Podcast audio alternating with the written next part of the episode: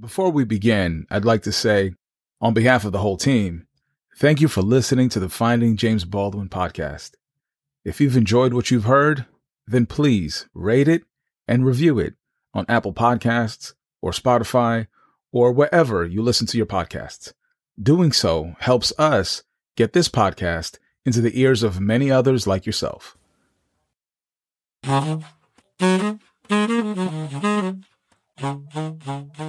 This is Dr. Frank Leon Roberts.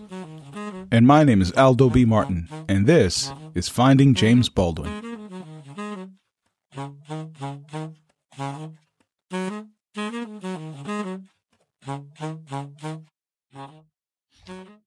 Frank, I'm, I'm afraid. I'm afraid we've come to the end. What a journey. I'm afraid we've come to the end of uh, of James of finding James Baldwin, the Magpie years, Yeah. and this has been a lot of fun. What a journey. I, it's been a lot of fun. I, I need the audience to understand that if it sounds fun to listen to, mm-hmm. you better believe it was fun to record. Absolutely. You know, you, you should have been here. Yeah. okay, actually, you are here right now. That's right. But it, it was it was a lot of fun to record. So thank you very much for for allowing me to join you on this journey. This has been dope. Absolutely. No, This thank you. Dope. Dope. I mean, you think about four different locations. Four, Well, three. the cemetery is located where? Oh, we see. Here we go. Hey. See, here we go. You just gonna. I'm jumping what we- ahead. you just jumping ahead. sorry about Yo, that. Frank is a habitual jumper ahead of her.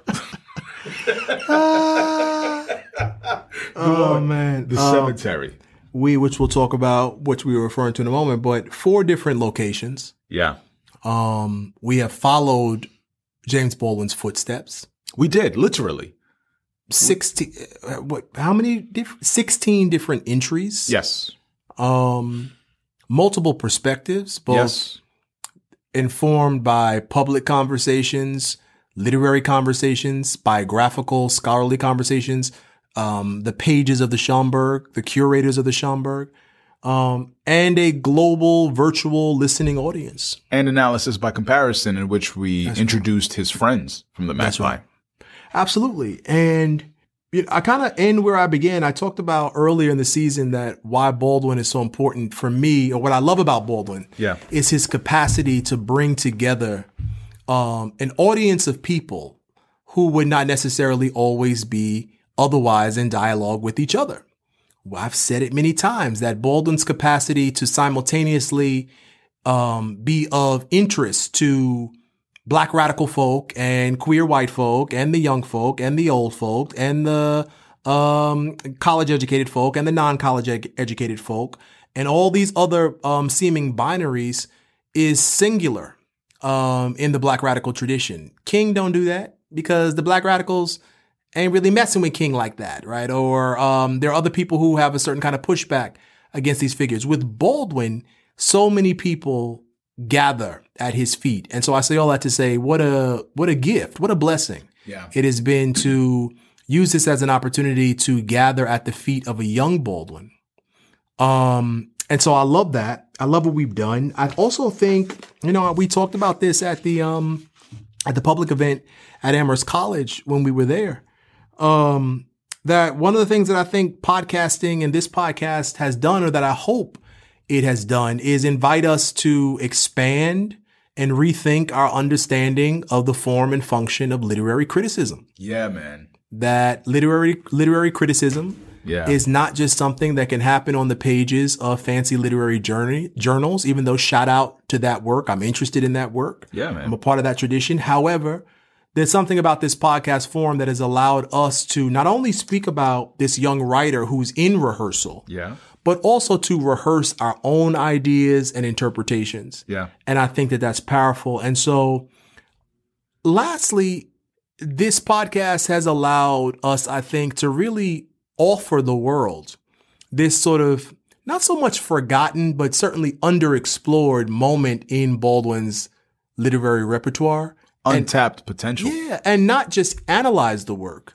but actually give it back. And the most exciting thing about this for me has been the extent to which it's allowed us to become sort of artistic collaborators with Baldwin Yeah. in the sense that the choices that we have made, really you have made, brother Aldo, in the uh, the narrator who is narrating these words, the musical choices, the the instrument, the soundtrack, where we're not just analyzing Baldwin, but we've been able to represent his words anew to another generation. I say all that to say is that if this podcast has done nothing more, what I hope is that it follows this Baldwinian tradition of bringing people together. If you're listening out there and you've never read an academic book in your life, but you you you you feel this podcast, it was for you. If you are a high school student who read Sonny's Blues and you wanted to know more about Baldwin, it was for this podcast is for you. If you are an academic who considers himself a full Baldwinian scholar and you wanted to know about this early moment in his life, it was for you. If you are um, a novice Baldwin reader who just uh, just likes podcasts, it was for you. And so, all that is to say, I hope that this podcast has provided an opportunity for all these different constituencies who might not all who might not otherwise be in conversation with each other to come gather at the feet of a writer who many of us are familiar with in this more unfamiliar moment in his literary legacy. Gathering at the feet. And I think this podcast has kind of allowed us to set up a gathering table. Mm-hmm. A welcome table, as Baldwin welcome would call it. The welcome table, as Baldwin would call it. You know, one of the questions that we asked each other, and this is probably the, a very simple question, right? Because there's so many ways you can ask questions with so many words, but this was, I think this was a, uh, a really apt question. Why Baldwin? Yeah. And my thought on that was the idea of creating a podcast that's evergreen. And by evergreen, I mean something that's always relevant, right? It's it, it doesn't go out of season, right? Mm-hmm. And not isn't bound by time. Mm-hmm. Creating a podcast like that really interests me, right? But then you have Baldwin, who himself I consider to be evergreen, mm-hmm. who's always relevant, right? I, I, I believe in in the class earlier today, you said not only is Baldwin timeless, timeless, but he's also timely. That's right. So what he wrote in 1963 was applicable to the summer of 2020 That's right. and vice versa, Right. Right. right? So there's there's that element to it. And what I also love about Baldwin, and what I learned, and I learned this from conversing with yourself, is Baldwin's ability, not just ability, but Baldwin's willingness and ability to connect with the younger generation. Yes. You mentioned to me before when he wrote uh, The Fire Next Time, a letter to his nephew. He could have written that to anybody. He mm-hmm. could have written that to his brother. He could have written that to his his his mother, his sisters, and his lover, anyone, any one of his peers. Mm-hmm. But he wrote it to his nephew, not just because the nephew was family, but because the nephew represented the younger generation at that time, mm-hmm. right? And then Baldwin, at the same time, appeals to a younger generation of Yeah. people Yeah. which is something that is just fascinating. And no, fascinating is not the right word. There's something admirable about that. Yeah. That's the word I want to use. Because part of what makes something timeless is young people. Mm-hmm. If young people do not gravitate or take hold of what it is that you're doing, what you're doing will cease to exist Yeah. at some point, right? But young people gravitate to Baldwin, as evidenced by the people in your class, Yeah. As evidenced by people that I've spoken with. A young man that I spoke with a few weeks ago, who I work with, who told me he's taken a college course. Yeah. He's taken four college courses this year, and one of them is a, is a literature course. And he said he read Sonny's Blues for the first time. Yeah. And the way he was telling me what he felt about it, it, Yeah. it just reminded me of what I read 20 years ago, mm-hmm. right? How I felt 20 years ago, but this was his moment. And so this timelessness of Baldwin is amazing, im- impeccable, and I think it makes for really good podcast content. And not just podcast content because it's easier, easy for us to talk about. Yeah. Was any of this us pulling teeth to talk about? Hell no. No, that's right. This was easy. If anything, we talk, we didn't talk enough. Yeah. If anything. Yeah. But for you, man, why Baldwin? Oh my gosh. Well, it, it was what I said earlier, just a moment ago. For me, why Baldwin is number one, his capacity to the, the, the, the uniquely coalitional nature of his readership as an organizer, as someone with a background in political organizing, I think Baldwin is the perfect figure to do coalitional work around because his audience is itself so coalitional. Yeah.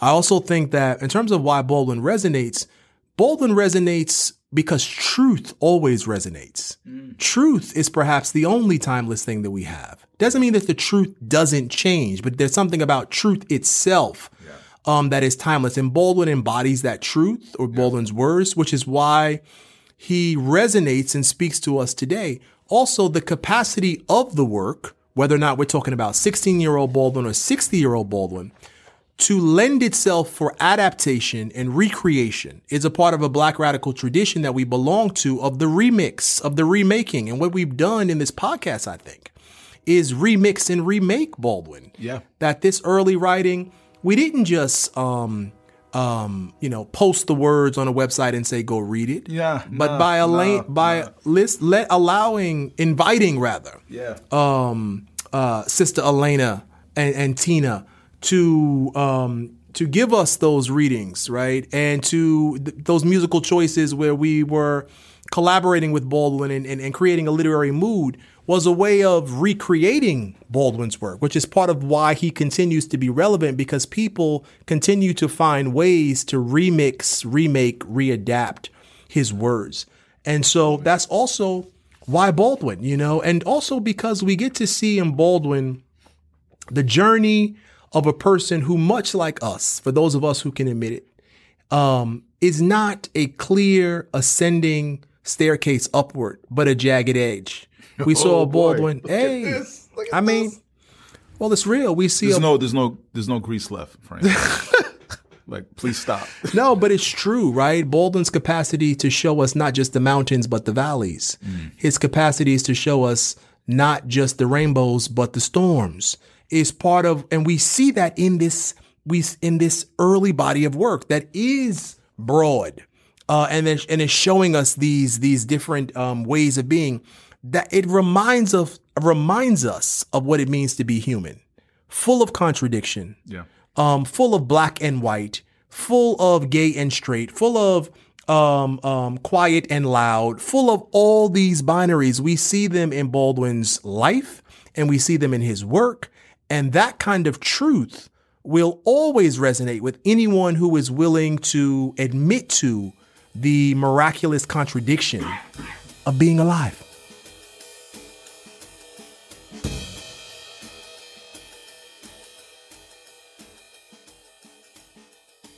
Today we had the event at your school. Yeah. right? Thank you, Amherst College, for allowing me to to inviting me.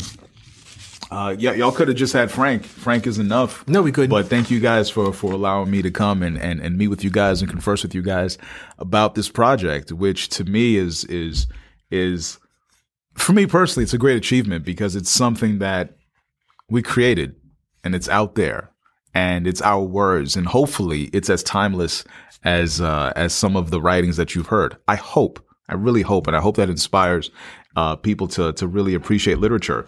One of the one of the standouts to me from this uh, from this day was being in your class, in the class that you're teaching about Baldwin. Yeah. and sitting with the students was was wonderful. And i wrote down three things that some of the students said. Mm-hmm. And, and i thought it was just i thought it was just brilliant. One young lady her name is segan. Yeah. she said that baldwin was historically informed mm-hmm. at 15 years old. Mm-hmm. Historically informed what mm-hmm. think about myself at 15 years, years old Yeah. i was barely informed Yeah. let alone historically informed Let alone historical. let alone historical, right? And then a young guy, a young man named Shane, he says, he does not let faith dictate his writing, but his writing is nothing without faith. Yeah. In the words of Shane. Yeah. Shout out to you, Shane. Yeah. I thought that was profound, and I thought that kind of captured the spirit of the magpie. Oh, absolutely. You know, it really did. And then the young lady, Stormy, she said in what regarding one of the poems that sonnet is an exit from religion. Here I was reading it from a totally different lens, and here comes this young lady presenting some new information. And those are the types of con- conversations that I had in your class. And I would love to hear more of that. I would love to hear what it is that other people think. Well, I mean, I think uh, one thing to remember is that when we are reading, reciting, talking about, thinking with these writings, Yeah. when we situate them in the historic context in which they were produced, Yeah. we are listening to the mind of a child. And perhaps somebody out there can use this podcast as a reminder of the power of listening to children, mm. to young people, listening to young people that we actually we haven't we weren't just listening to Baldwin at 61 um you know um at Cambridge Hall for the Buckley debate.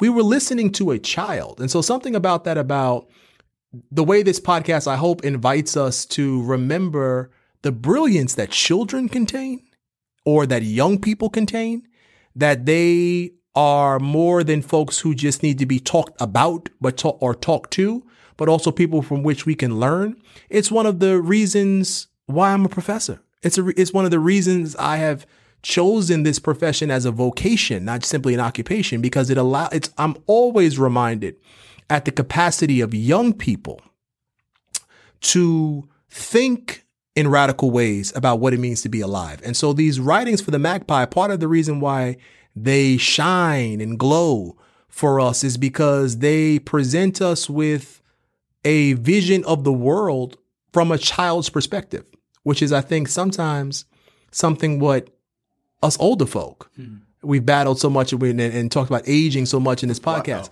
we sometimes wrestle with. He just referred to himself as older I know. us. Listen, I tell you, I'm gonna tell you one more time. I'm younger than Beyonce, bro. So as long as that remains true, I ain't never gonna be old because Beyonce ain't never gonna be old. Be clear. But I will say to wrap my piece up, I am forever grateful. Why am I talking in this twang? I don't know. I'm forever grateful for the magpie for reminding me of the capacity to think about the value that young people, which is what Baldwin was when he was writing this work, have to offer the world.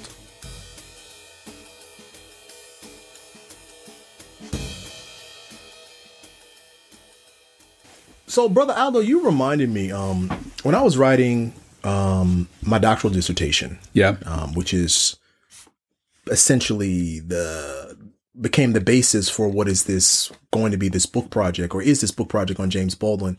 The, the dissertation was called James Baldwin on the Minor Frequencies. And I spent a lot of time in that dissertation in the Baldwin papers at the Schomburg Center for Research in Black Culture.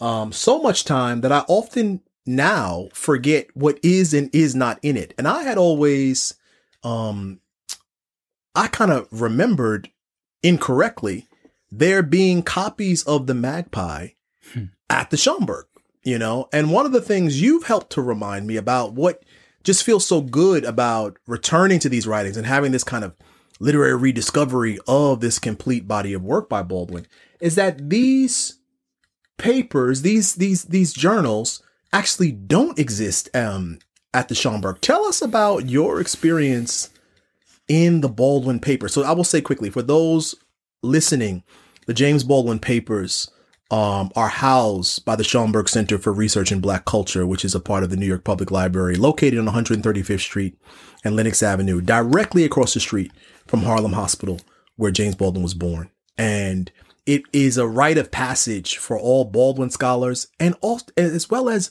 Baldwin lovers to go to the Baldwin papers and see what exists in that treasure trove. So we want to invite all of our listeners to take that experience. It is open to the public. Tell us about searching for the magpie in the Baldwin papers and what that experience was like for you. So first of all, to get in there, I, I, you you you probably can you probably have an easier time getting into the VIP line at a club, okay, than going to see the Baldwin Papers because it is appointment only Yeah. and it is one person at a time. Yeah. And when I made my appointment, it was a month in advance hmm. because there was nothing available next week. Right. So again, you have an easier time going to the club, getting in VIP. Do people still do that, or is that not a thing? They absolutely. do. Okay, my bad. I didn't want to date myself, but anyway. My.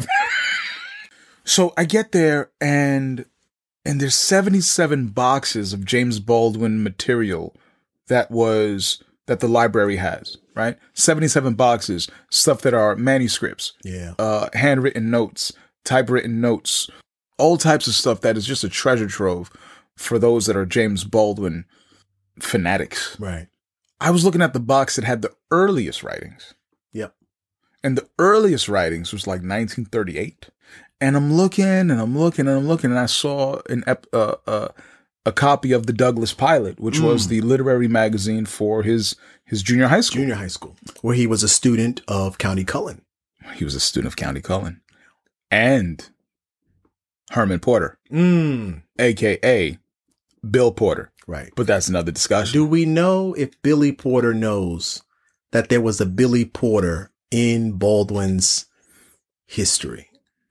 he does now. Duh. He certainly does it. Billy, if you're listening, which you should be, contact us. Yeah, contact us. We'll put you on to who the other, the Billy Porter the first. Billy Porter the first. Who was for our for our listeners? Who was who was William Porter, aka Bill Porter? Uh, Herman Porter. Herman Porter. Excuse me. Yeah. Yeah. and he was he was one of uh, James Baldwin's mentors at uh, at Frederick Douglass Academy, Right. Or was it Frederick Douglass Middle School, junior high school? I think it was Frederick Douglass Junior High School. Frederick Douglass Junior High School. Pardon me. So you see this this this they have the whole copy of of of that edition of the Douglass Pilot. So as I'm looking, there was no magpie. Mm. I'm looking in the other boxes. There's no magpie because the boxes are uh, uh, uh, arranged chronologically by year, Yeah. From the earliest to the latest. Yeah. And then I, I spoke with the librarian. I said, I said, ma'am, pray tell, where? By the way, see what I did there? Billy Porter, pray Billy tell. Porter. I, I got it. If I, you if you don't know, you I don't didn't even know. know. if you knew you were doing it. Psst, The pray tell reference. I'm I'm well aware. Hey, okay, I'm well hey. aware. Somebody been watching Pose. Hey, listen, great show. Oh yeah. Listen, my wife and I watched. Listen, she put me on to that. Yeah. I was Some riveting Porter's television. finest work. Yeah. riveting television. But anyhow, we digress. I said, um, where's the uh, the magpie? She said, oh, it's not here. And so she knew him. So she knew what it was, knew what and it she was. knew that it was an absence goes, in the she goes, archive. it's not here. Fascinating. She goes, however, the uh, the library does have a copy of the 1942 Magpie, the Star Spangled Banner edition. Mm, that's the issue that scholars are very familiar with. They have it somewhere else in the library. That's the only one they had. That one issue. That one issue. And how many issues have we discussed and had in our presence here on Finding James Baldwin, the podcast? This is just me bragging a little bit. Four. I've been around the world like Lisa Stansfield. Yeah. And I, I, I, I. I can't find the magpie. I don't know what. No, I'm gonna stop. No, for real. So so even even the Schomburg, the the the which is across the street from the birthplace of James Baldwin, which is essentially his college, Yeah. Yeah. I love that. essentially his university training. They they don't have that.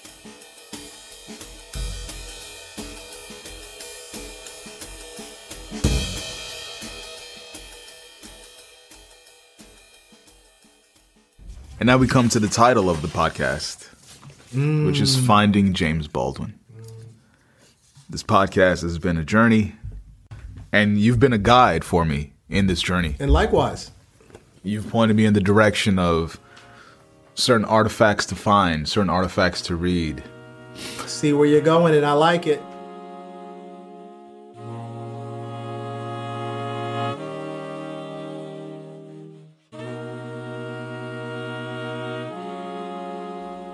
Several months ago, before releasing this podcast, I read the James Baldwin biography by David Leeming, and I bought it from a particular bookstore that I don't usually go to.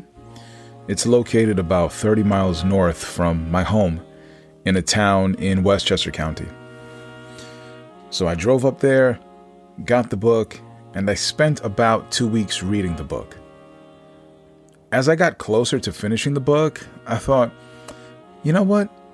Let me go back to the place where I bought the book and finish the book there. I, thought it would be uh, poetic justice to, to, to, to finish where I began. So, As I'm about to conclude the book, I drove up north 30 miles away into Westchester County, and I got to the bookstore and I settled in the cafe to finish the book. I get to the final chapter of the book, and it depicts Baldwin's final days. He passed away at home under hospice care as he was looked after by a, a community of loved ones. And in his last days, he read pieces of literature aloud with his loved ones when he had the energy.